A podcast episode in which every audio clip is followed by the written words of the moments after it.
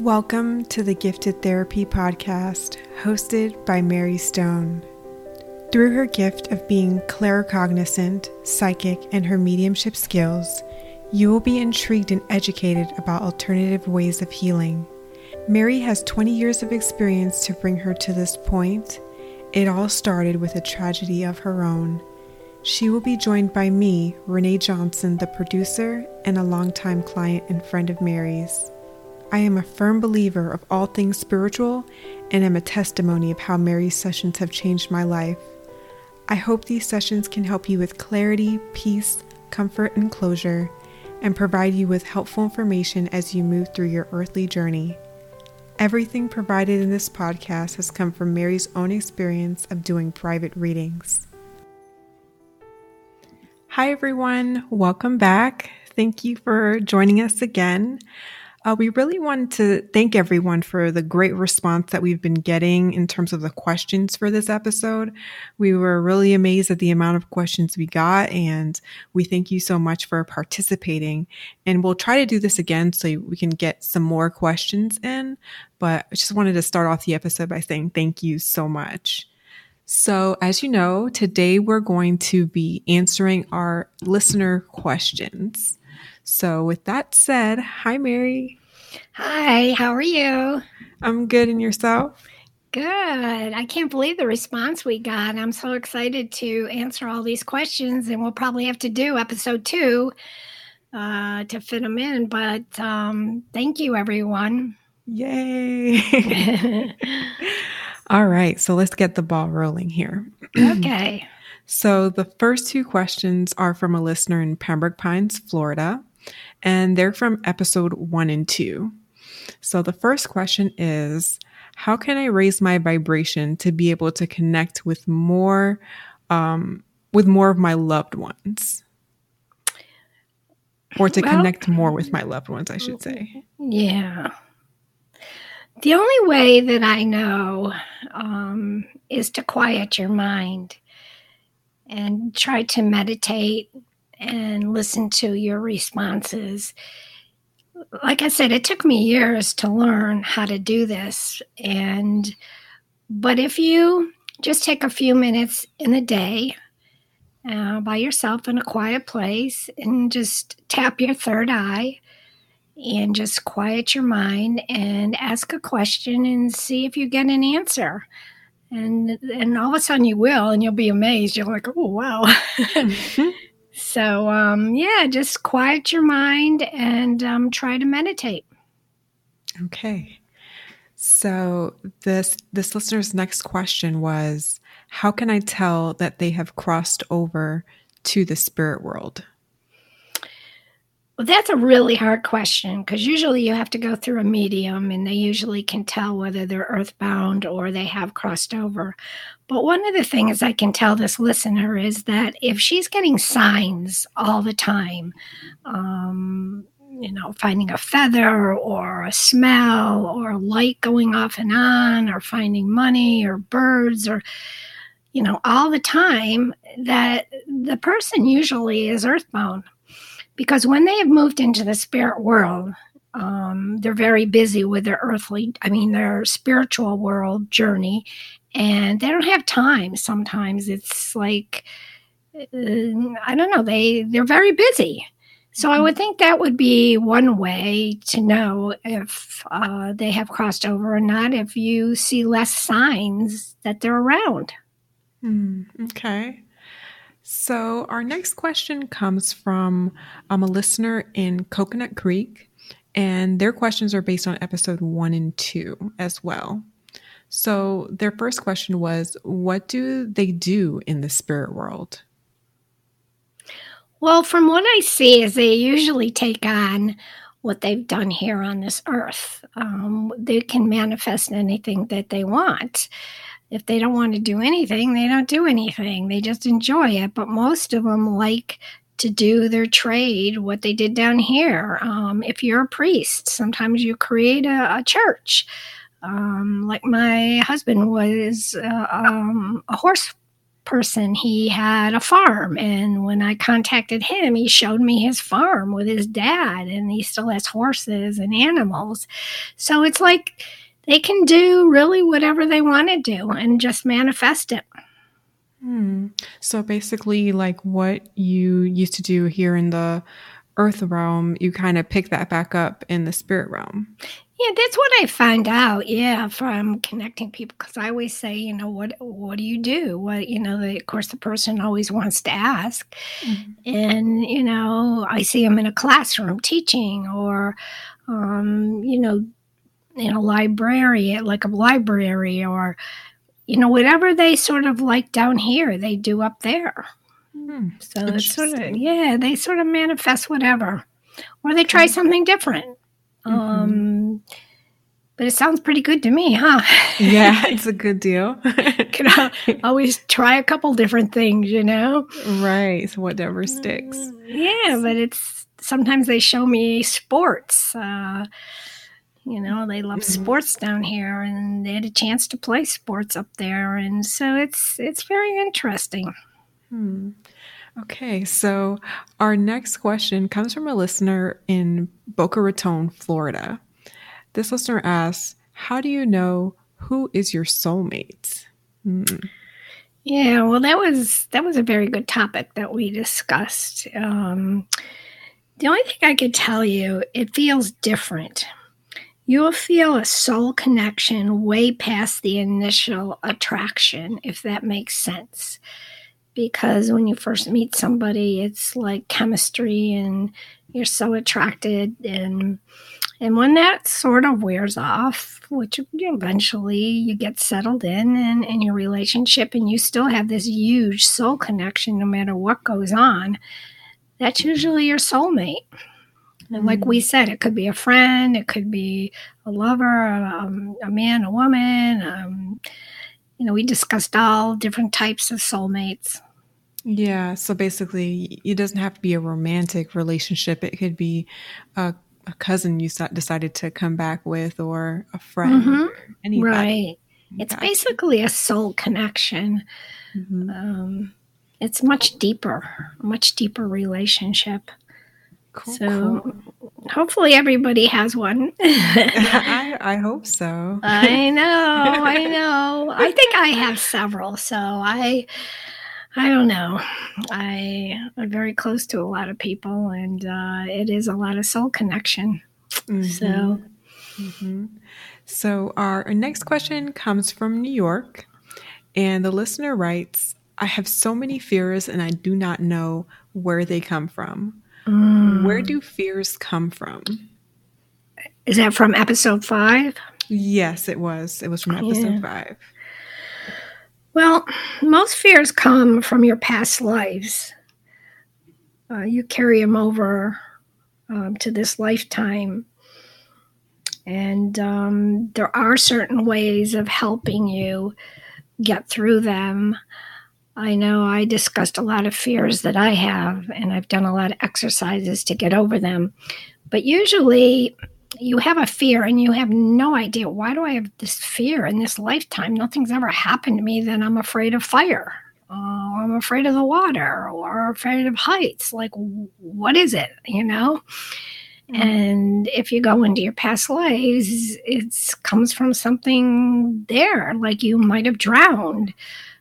You might have fallen off a huge building. A lot of people are afraid of loud noises. Maybe you were shot in another lifetime. It's usually carried over fears, but I find there's some exercises that you can do to deal with them. And one of them is to acknowledge the fear and let it pass through you. And just say it's no longer needed in this lifetime. And hopefully that will help you. I know I was afraid to get on a highway and I would sit there and wouldn't move. And I would say that the fear is just an illusion. It's not real. And I let it pass through me and I got on the highway. So you got to keep doing those to convince yourself it's not real. It's just an illusion because it hasn't happened. But that's a very good question because I would say 8 out of 10 people have fears, Yeah, definitely. I remember in the early stages of when I started to come to see you, you would always tell me that fears are just illusions. They're not real. They haven't happened yet. And that's like stuck in my brain. So yeah. Yay. Well, it's funny because I helped a grandmother. She never had seen her grandchildren because she was afraid of flying. Mm-hmm. And I worked on her for weeks, almost a month. Mm-hmm. And she basically got on that plane and had no fears and saw her grandchildren. She was the happiest person ever. Mm-hmm. And then a lot of people don't get over them, and that's okay. It's don't be hard on yourself, because I'm still have fears I haven't gotten over, and I am hard on myself. But then I say it's okay, I'm human. I'm not perfect, Right. But I try the best I can. Mm-hmm. So. As we all should. Yes. So our next question comes from Tampa, and this is related to our episode 7 on Reiki and chakras. Okay. And the listener asks, where can I learn Reiki?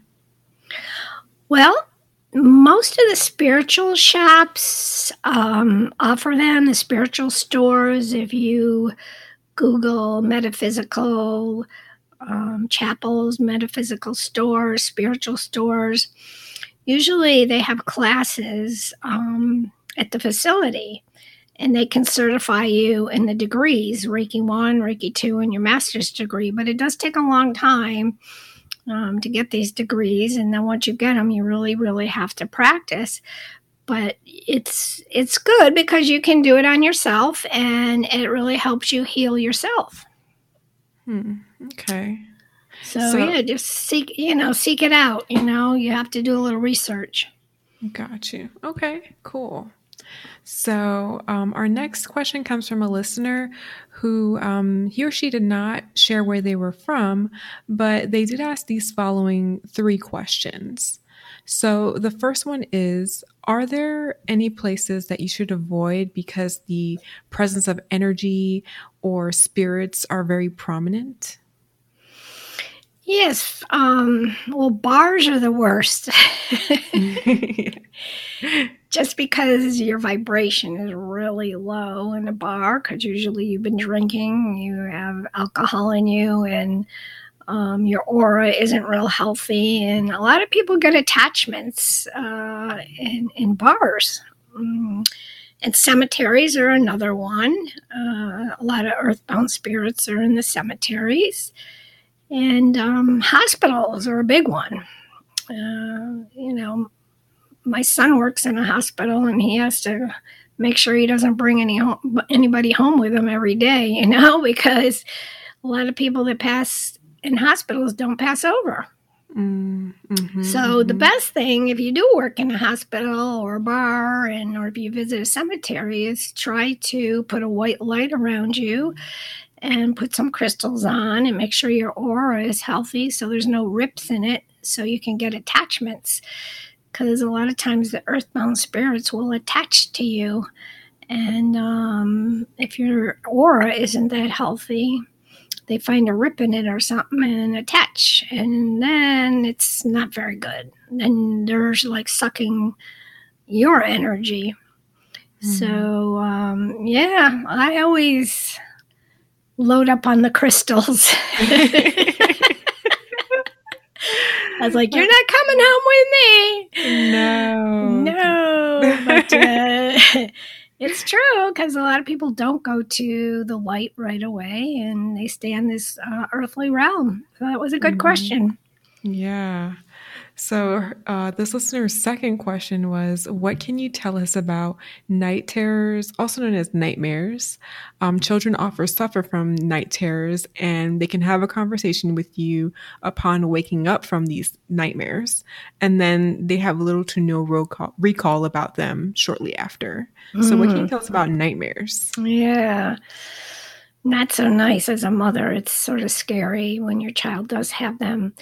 The only thing I can say to that is that most nightmares and dreams come from your subconscious.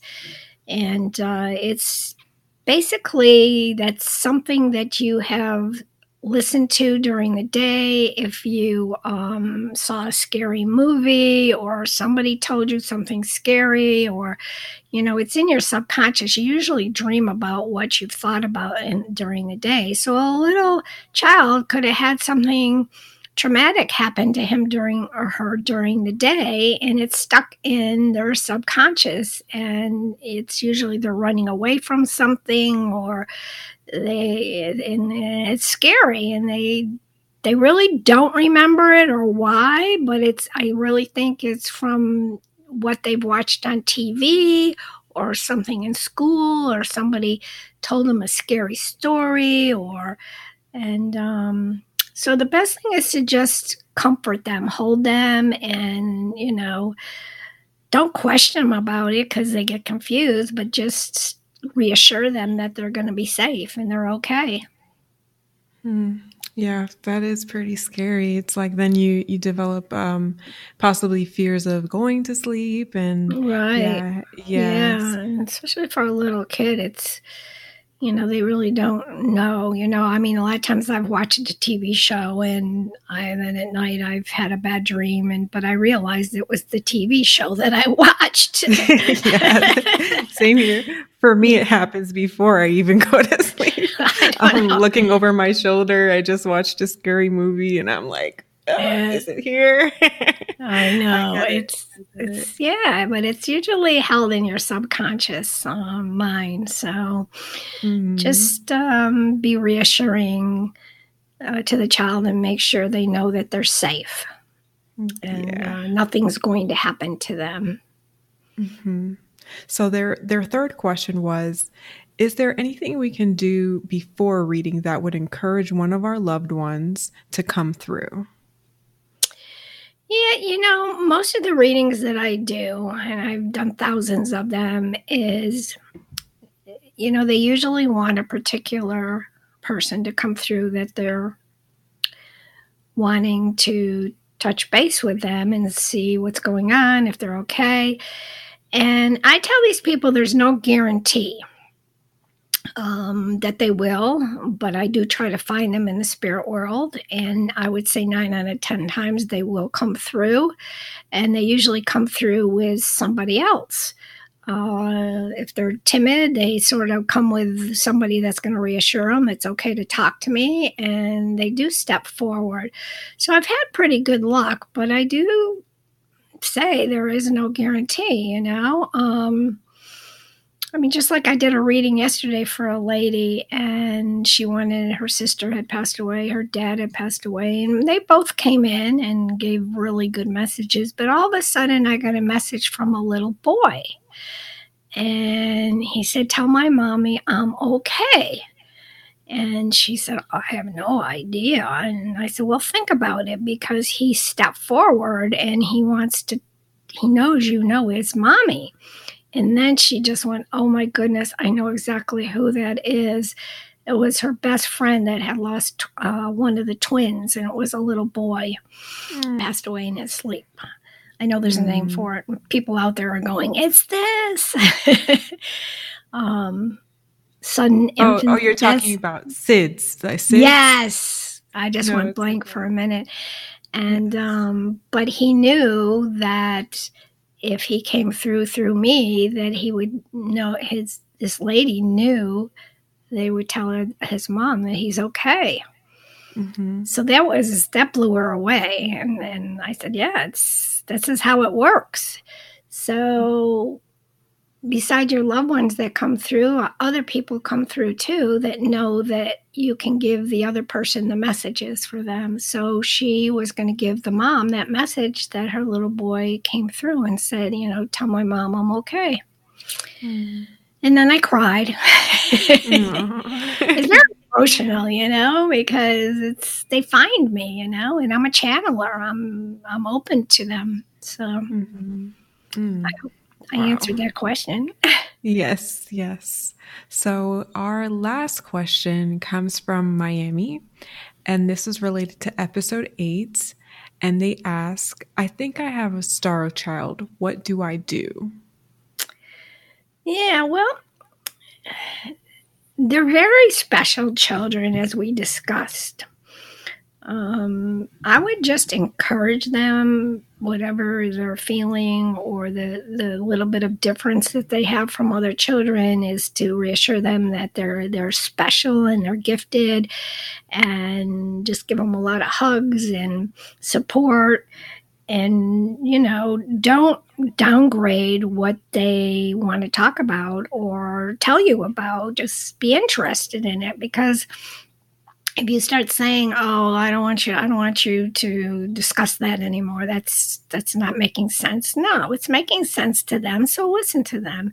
And they're very special. They're only here to teach us love and patience. So if you have a star child, you're very lucky. Yeah, that's an awesome thing to have in your child. I mean, it's very rare, isn't it? Yeah, it is. They're more and more as this generation, as we talked in the episode about the different generations of the Indigo Children and the Crystal Children. So, you know, it's, I would say they're very special. Awesome. So this has been very good. I feel like that there's a lot more questions out there, and we'll probably do another episode to answer these questions. Yes, for sure. Yeah, that would be great. I'm sure like there were questions that we didn't get to answer today, and hopefully we'll get them next time. So we just want to say thank you everyone for listening to today's episode, and we hope you come back next time. Please follow us on Facebook at Gifted Therapy, and please leave us comments and feedback. Let us know if you like us or if you like what we're saying. Let us know if there's anything else you want to hear from us. And thanks so much for listening. Bye now. Thank you. Bye.